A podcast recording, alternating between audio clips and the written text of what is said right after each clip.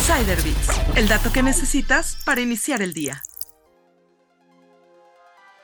La tecnología con la que convivimos en nuestro día a día nos acerca a futuros en los que existe la posibilidad de mejorarnos física y mentalmente a través de aditamentos tecnológicos. Es aquí donde entra un nuevo fenómeno conocido como biohacking, un tema del que debemos empezar a hablar debido al gran impacto que podría generar en nuestras vidas. Empecemos por entender qué es biohacking.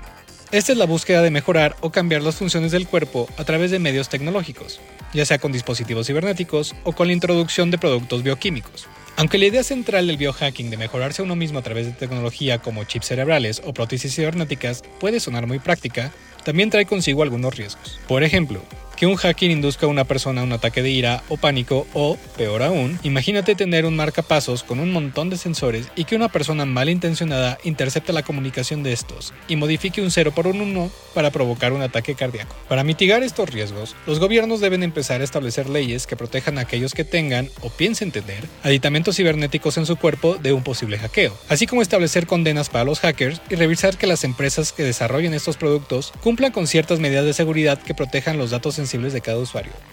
¿Y tú, te animarías a usar un aditamento cibernético? Insider Bits, el dato que necesitas para iniciar el día.